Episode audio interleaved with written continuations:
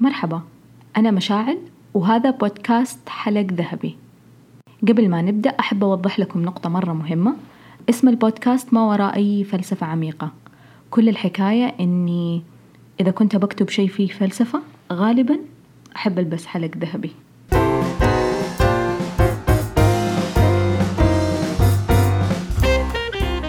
سؤال المليون ريال، فين ألقى الأفكار؟ يمكن هذا أكثر سؤال بنسأله نفسنا بشكل يومي، خاصة الناس اللي بيشتغلوا في المجال الإبداعي، لأنه كل شيء بيسووه بعد أنهم يلقوا الفكرة مبني على أنه يكون عنده فك فكرة قوية وكاتشي، خاصة وإننا في نهاية المطاف أشخاص أم أم ناس طبيعيين تمر علينا سنن الله في الكون. ممكن يوم من الأيام أنا عقلي واقف، ما يبغى يشتغل، ما يبغى يفكر، أكون خلصت كامبين ودخلت في كامبين ثانية و... وطالعة لل... للكامبين الثالثة، فخلاص العقل هنا يوقف وما تقدر تفكر. والشخص المهتم ممكن يقضي وقت طويل في البحث عن الأفكار، مش بالضرورة بحث عن الأفكار بقدر ما أنه، وهذا اللي لاحظته في نفسي، كنت أفكر كيف ألقى الأفكار. قضيت وقت طويل من حياتي وأنا أفكر كيف ألقى الأفكار. أعتقد لو أني استثمرت هذا الوقت بأني أكشلي ألقى أفكار ممكن كان أسهل. والسؤال الأصعب اللي يجي بعد كيف أني ألقى الفكرة، كيف أعرف أنها الفكرة الصحيحة؟ فالشخص اللي ما يعرف يحط لنفسه قوانين، أو مش قوانين، كيف أقدر أقولها، الشخص اللي ما يقدر يحط لنفسه طريقة عمل أو طقوس معينة تخليه يعرف متى يبدأ يبحث ومتى ينتهي البحث أو متى لازم يوقف بحث. للأسف ما في كتالوج يقول لنا كيف أو فين نلقى الأفكار أو هل هي فكرة صحيحة أو لا، تعتمد على خبرتك وحدسك في الموضوع. بس زي ما قلت في تفاصيل ممكن تخلي العملية أسهل وممكنة، لأنه في نهاية المطاف أنت مرتبط بديدلاين والعالم يركض فينا وبدوننا، والخيار لك، تبى تركض معاه ولا تبى تقعد تستنى وتتأخر عن الديدلاين. وبالتالي يعني عواقب كثيرة تترتب على أنك أنت تكون شخص دائما بيتأخر عن الديدلاين. وبنفس الوقت ممكن التأخير عن الديدلاين ما يكون كسل بقدر ما أنه الشخص فينا ما يعرف متى يوقف بحث. بعد ما شفت مسلسل إيميلي إن باريس كنت بفكر بطريقتها هي اللي بتلقى فيها الأفكار. كنت بقول يا ريت الموضوع بهذه السهولة، أو ممكن هو بهذه السهولة وإحنا معقدين الموضوع. أه لقيت نفسي طوال المسلسل، أه حلقات المسلسل، وأنا بفكر أه طب, طب ما شاء الله مين يسوي معاها الكوميونيتي مانجمنت؟ هي دحين سوت بوست بدون ما تاخذ الابروفل حق الكلاينت. آه كم كم براند ماسكه وكم بوست بتنزل باليوم، وليش بتنزل في الاكاونت الشخصي حقها مش في اكاونت البراند؟ يعني اسئله كثيره قاعده بحاول اصحح المسلسل اكثر من اني آه استمتع بمشاهده. بس في نهايه المطاف بقول لكم مسلسل جميل جدا، حبيته، ولكنه بالنسبه لاي احد يشتغل في المجال الابداعي مجرد خيال علمي.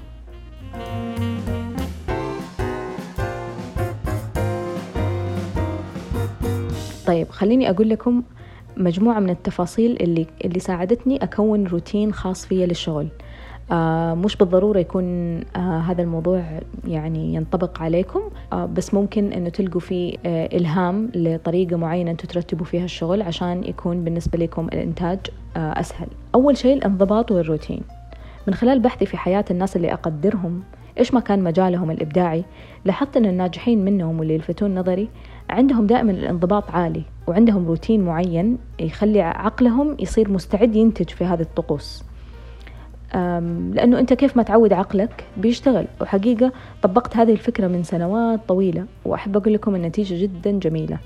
قرأت مرة عن هاروكي موراكامي وإيزابيلا يندي اللي هم من أكثر كتابي يلهموني وأحب كتاباتهم وكتبهم، آه ومش بالضرورة بس في الكتابة، حتى في آرائهم عن الحياة وطريقتهم في التعاطي مع الحياة. اثنينهم عندهم روتين مرتبط بالقراءة والكتابة. هاروكي مثلا يكتب في وقت معين كل يوم، نسيت بالضبط متى، أعتقد أنه فترة الصباح من أربعة الفجر يبدأ يكتب كذا بعدد ساعات متواصلة، وفي البداية كان يجبر نفسه يجلس لحد ما صارت خلاص عادة. وإيزابيل تحب تروح تنعزل في مكان، في غرفة خارجية في بيتها، تولع الشموع وتبدأ تكتب، وهي الطريقة الوحيدة هذه اللي خلتهم يكتبون ويستحضرون أجمل أعمالهم. بالنسبة لي، بالرغم أني أشتغل عن بعد، ما أروح لمكتب أبدا لأنه ما تناسبني طريقة العمل في المكتب خاصة في المجال الإبداعي، لكن أنا كل يوم أبدأ يومي يوم العمل بالصباح. أنا أنا إنسانة تعشق الصباح، فصار شغلي مقسم بروتين معين. هي الطريقة الوحيدة اللي لاحظت نفسي اليوم اللي أنا أتبع فيه هذا هذه الطقوس أو هذا الروتين ألاقي نفسي بأنتج أكثر. أصحى الصباح بدري الساعة ثمانية، أبدأ شغل طبيعي، عشان لو بما أني أشتغل في في المكتب في منزلي، فإذا ما وقفت شغل بلاقي نفسي طوال اليوم قاعدة بشتغل، مع أنها تحصل أحيانا، ولكن نحاول بقدر الإمكان أنه إحنا نضبط اليوم بشكل أنه يكون فيه متسع لأكثر من حاجة أقدر أسويها. والشيء الثاني اللي ربطته بال... بال... بالشغل، أحب أشرب قهوة وأكل رمان، ما أعرف ليش، بس قهوة ورمان شيء مهم بالنسبة لي. حتى لو الرمان ما أكل كثير، يعني حبة حبتين كذا، بس النكهة حقة القهوة مع الرمان كذا أعتقد أنها بدأت تشغل خلايا معينة في, في عقلي. وطبعا الروتين أكسره من وقت للثاني لما تكون المهام بسيطة في اليوم، ويومي يستحمل أني أنا أكسر هذا الروتين وما أمشي، لأني مثلا الصباح بسوي البحث، الظهر بجلس أكتب، وهكذا. فلو يومي ما مشي بهذه الطريقة، إذا كان شغلي كثير بيكون صعب أني أرجع للتراك مرة ثانية. وطبعا في شيء سلبي وحيد، أنه ما أقدر أطبق هذا الريتشول في في المكتب نفسه، فما أعرف أنتج مية في المية لما أروح مكتب. أروح فقط عشان أحضر اجتماعات وهكذا، بس الشغل الحقيقي أنا بسويه لما أمشي على هذا الروتين. وطبعا ما أقدر أنتج مية بالمية، خاصة لو ما عندهم رمان، من الآخر. الشيء الثاني احترام الوقت. فكرة احترام الوقت يعني ما هي مجرد فكرة متصلة بالعمل. الشخص اللي ما يقدر يحترم الوقت حقيقي ما راح يقدر ينجز، وهذا كله يرجع للانضباط والروتين. لما أنت تسوي روتين، عندك ساعات معينة لكل مهمة في حياتك، بغض النظر كانت عمل أو غيره، ممكن هي للوهلة الأولى تبان كأنها شيء كذا سيستم يضيع متعة الحياة، ولكن في الأخير كلنا عندنا التزامات، وكلنا عندنا شغل، وكلنا عندنا مهام لازم نسويها بهذه الطريقة. لو ما حاولنا إنه إحنا نسوي تايم مانجمنت، عمرنا ما حننجز الأشياء كلها اللي نبغى ننجزها في حياتنا. لذلك بدأت من الشغل. في البداية كنت عايشة حياتي بشكل آم آم عشوائي حقيقة. لما كنت صحفية كنت أروح الجريدة بأي وقت أبغى، كنت أحيانا أشتغل الساعة تسعة الليل، أحيانا أشتغل الساعة عشرة الصباح أحيانا، فكان في شوية أزمة في الموضوع أنه أنا أقدر أرتب وقتي وأقدر أخلص كل مهامي الشخصية والعملية، وكان وكنت أحس أنه أنا شوية ضايعة. لكن لما بدأت أسوي السيستم والنظام، أنجزت أكثر، أنهيت أشياء أكثر. أنا كنت في فترة من الفترات كنت أشتغل وظيفتين وبنفس الوقت أدرس في الجامعة، ف إذا ما كنت رتبت الوقت وبالملي أمشي عليه، ما كنت قدرت إني إني أنجز كل هذه الأشياء. وهو طبعا يرجع لحكاية احترام الوقت. طبعا تكسر هذا الشيء من من من وقت للثاني عشان لا يصير فيه تكرار وملل، ولكن في الأخير عاد زي ما قلت، الحياة تمشي فيك وبدونك، ولك الخيار أنت إيش تبى تنجز وكيف تبى تعيش حياتك. وطبعا الناس يختلفون، ممكن أحد ثاني ينجز أكثر بالشكل العشوائي. الاطلاع وبنك الأفكار، هذه تقريبا آه ثالث فكرة أو ثالث شيء أنا ماشي عليه عشان يسهل علي عملية التفكير. وأكثر فكرة حقيقي ساعدتني هي بنك الأفكار. طيب كيف وإيش يعني بنك أفكار؟ بعد ما أنت تبدأ، يعني يكون عندك سنوات خبرة في الشغل، بتبدأ تطور طريقة تقدر أنت فيها تبحث، بغض النظر عندك مشروع حاليا أو لا، أو بمعنى أصح تطور طريقة تخليك وانت قاعد حتى لو بشكل شخصي تتصفح الانترنت ولا تقرأ كتاب، تقدر تستلهم فكرة من هذا الموضوع. وكلنا أحيانا تيجي في بالنا أفكار نقول الله الفكرة هذه حلوة بسويها بعدين، بس بعدين كل اللي تفتكره أنه كان عندك فكرة حلوة، بس إيش هي الفكرة ما تدري. لذلك بنك الأفكار يعني يساعدنا أنه إحنا نحط كل أفكارنا في مكان واحد، سواء كانت فكرة عجبتك، ترند أو فورمات معينة تحس أنها ممكن تنفع لواحد من الكلاينت اللي عندك، أو لواحد من المشاريع اللي أنت شغال عليها بس ما تنفع الآن، ممكن على قدام شوية. فكل أحد طبعا يكتشف الطريقة اللي أسهل له. في ناس تكتب على ورقة وقلم، في ناس تكتب في الجوال، في ناس. بالنسبة لي عندي ثلاثة أشياء أنا أقدر أنا بالنسبة لي أستخدمها ك... كبنك أفكار. أول حاجة ال ال لما ما يكون معايا ورقة وقلم واكون أنا مثلا قاعدة بمشي ولا ولا جوالي الشيء الوحيد اللي في يدي، أنا بستخدم النوت لأنها هي شيء أقدر يعني أوصل له عن طريق اللابتوب حقي وعن طريق الجوال وعن طريق الآيباد، فكله يكون متصل في بعض، أفكاري في مكان واحد. والشيء الثاني إنه لو معايا ورقة وقلم أنا مرة أفضل أكتب أفكاري ورقة وقلم، ويعني the more تبدأ تسوي دي الفكرة أنت حتبدأ تطور طريقة كيف. يعني أنا أكتب بالرموز، أكتب حاجة يعني مثلا مش بالضرورة أكتب الفكرة بتفاصيلها، بس أنا أكتبها بالمختصر المفيد بكلمات مفتاحية بحيث أنا أنا عارفة مين، وما أنسى أحط لإيش أحتاجها ولأي كلاينت أو لأي حملة أنا ممكن أشتغل عليها في دي الفكرة. والشيء الثالث والمهم الفويس نوت، لأنه أحيانا أكون قاعدة بمشي بسوي رياضة وتجيني فكرة فجأة، جاتني فكرة ودائما أقول لنفسي، أو حتى أكون جالسة يعني خلاص أبغى أنام وأقول خلاص بكرة أكتبها، مستحيل أتذكرها، وأتذكر أنه كان عندي فكرة رائعة بس إيش هي ما أدري، ويمكن ما تكون رائعة بس أنا كنت نعسانة. anyway دائما الأفكار هذه اللي بحطها ببنك الأفكار هي أكثر أفكار تنجح، أكثر أفكار لاحقا لما نستخدمها تكون في محلها، لأنه حقيقي جات يعني وأخذت الإلهام من مكانه.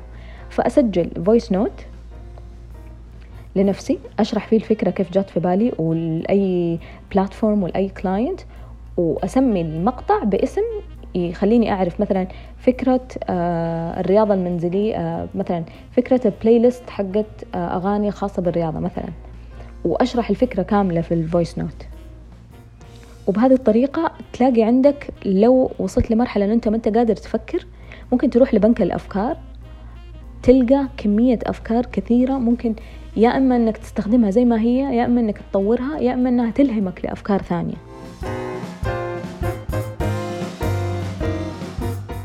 رقم واحد اثنين عشان معلش في العد والأعداد يعني أضيع دائما.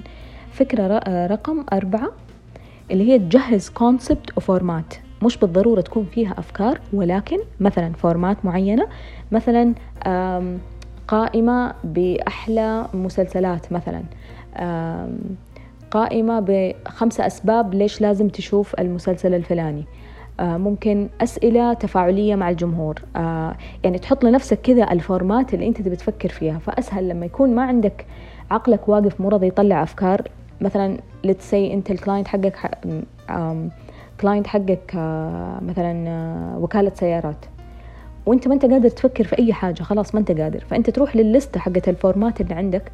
الفورمات هذه تقول لك سؤال تفاعلي مع الجمهور شكله كذا، أربع صور تقول لك اختصر مميزات مثلا السيارة الفلانية، أربعة أسباب ليش لازم تشتري السيارة الفلانية. فأنت أنت بتشوف إنه أربع أسباب بس، الكونسبت مكتوب أربع أسباب، فأنت تقوم تطوعه على حسب الكلاينت اللي بيدك، بالتالي بيساعدك تفكر. خاصة إنه مو كل الأفكار لازم تكون مية بالمية إبداعية، بقدر ما إنه في جزء من الأفكار عندنا بيكون تفاعلي، في جزء من الأفكار عندنا بيكون تعليمي. فهذه الفورمات الجاهزة بتساعدك إنه أنت تطلع محتوى سريع، وحتى لو ما كنت تشتغل على كلاينت، حتى لو أنت مصمم مثلا أنت مصممة أزياء، أنت مصمم أزياء وما أنت عارف كيف تبني الكونسبت حقك للفكرة اللي تبي تسويها، للفوتوشوت مثلا، للكولكشن الجديد، وتأخرت مرة وما أنت عارف تفكر، لما يكون عندك بنك أفكار، يكون عندك بنك كونسبت، بنك فورمات، حقيقي هتلاقي إنه أنت عرفت يعني to connect the dots أسرع.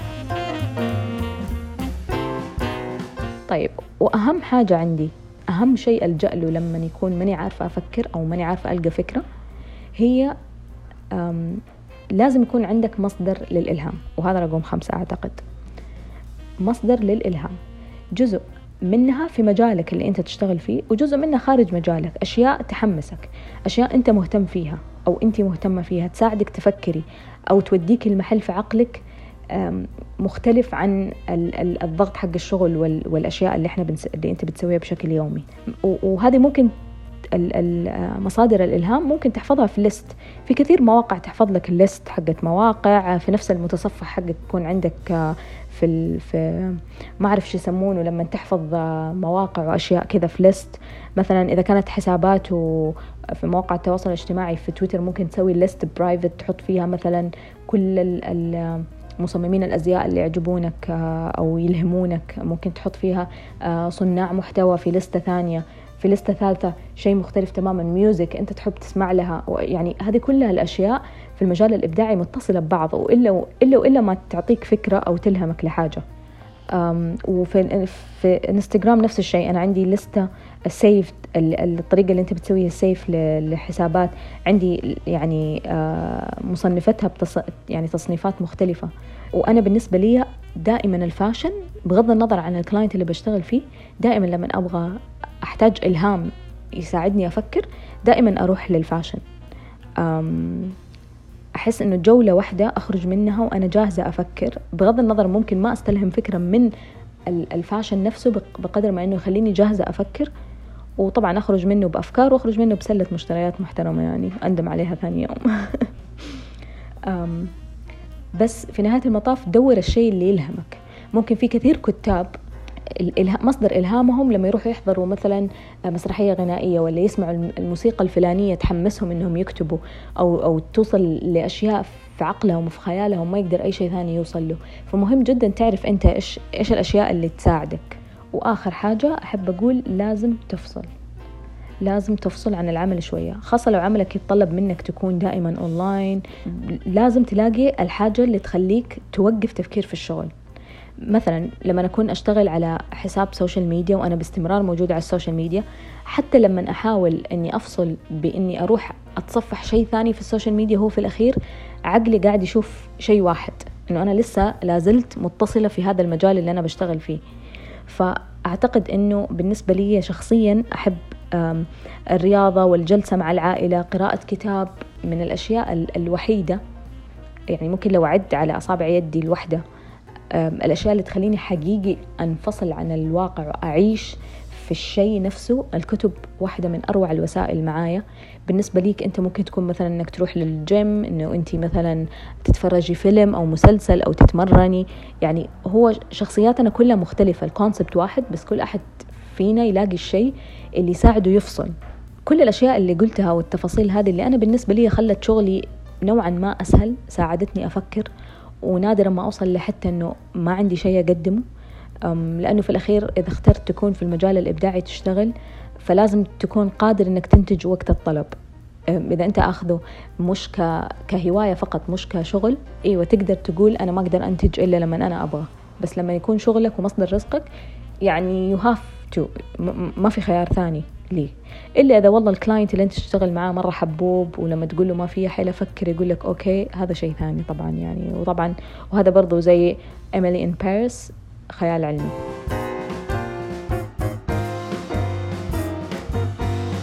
كل هذه التفاصيل حتتعب عشان تأسسها، لكن بعدها بتصير عادة عندك وعقلك رح يفهمها، لكنها أدوات مهمة. كل المطلوب منك المداومة والصبر، وبعدها بتسوي سيستم بعقلك. كل شيء بيصير، ما أقول أسهل، ممكن ما يكون أسهل بقدر ما أنه يكون ماشي بتناغم معين يساعدك تفكر ويساعدك تتغلب على الكرياتيف بلوكس اللي ممكن تجيك في حياتك العملية. ولو أي أحد فيكم عنده أي طريق مختصر أو كتالوج معين طاح عليه أو أي تفاصيل ثانية ممكن تساعدنا وتساعد أي أحد يشتغل في المجال الإبداعي، ياريت تشاركها معنا، وتصبحون على ألف خير.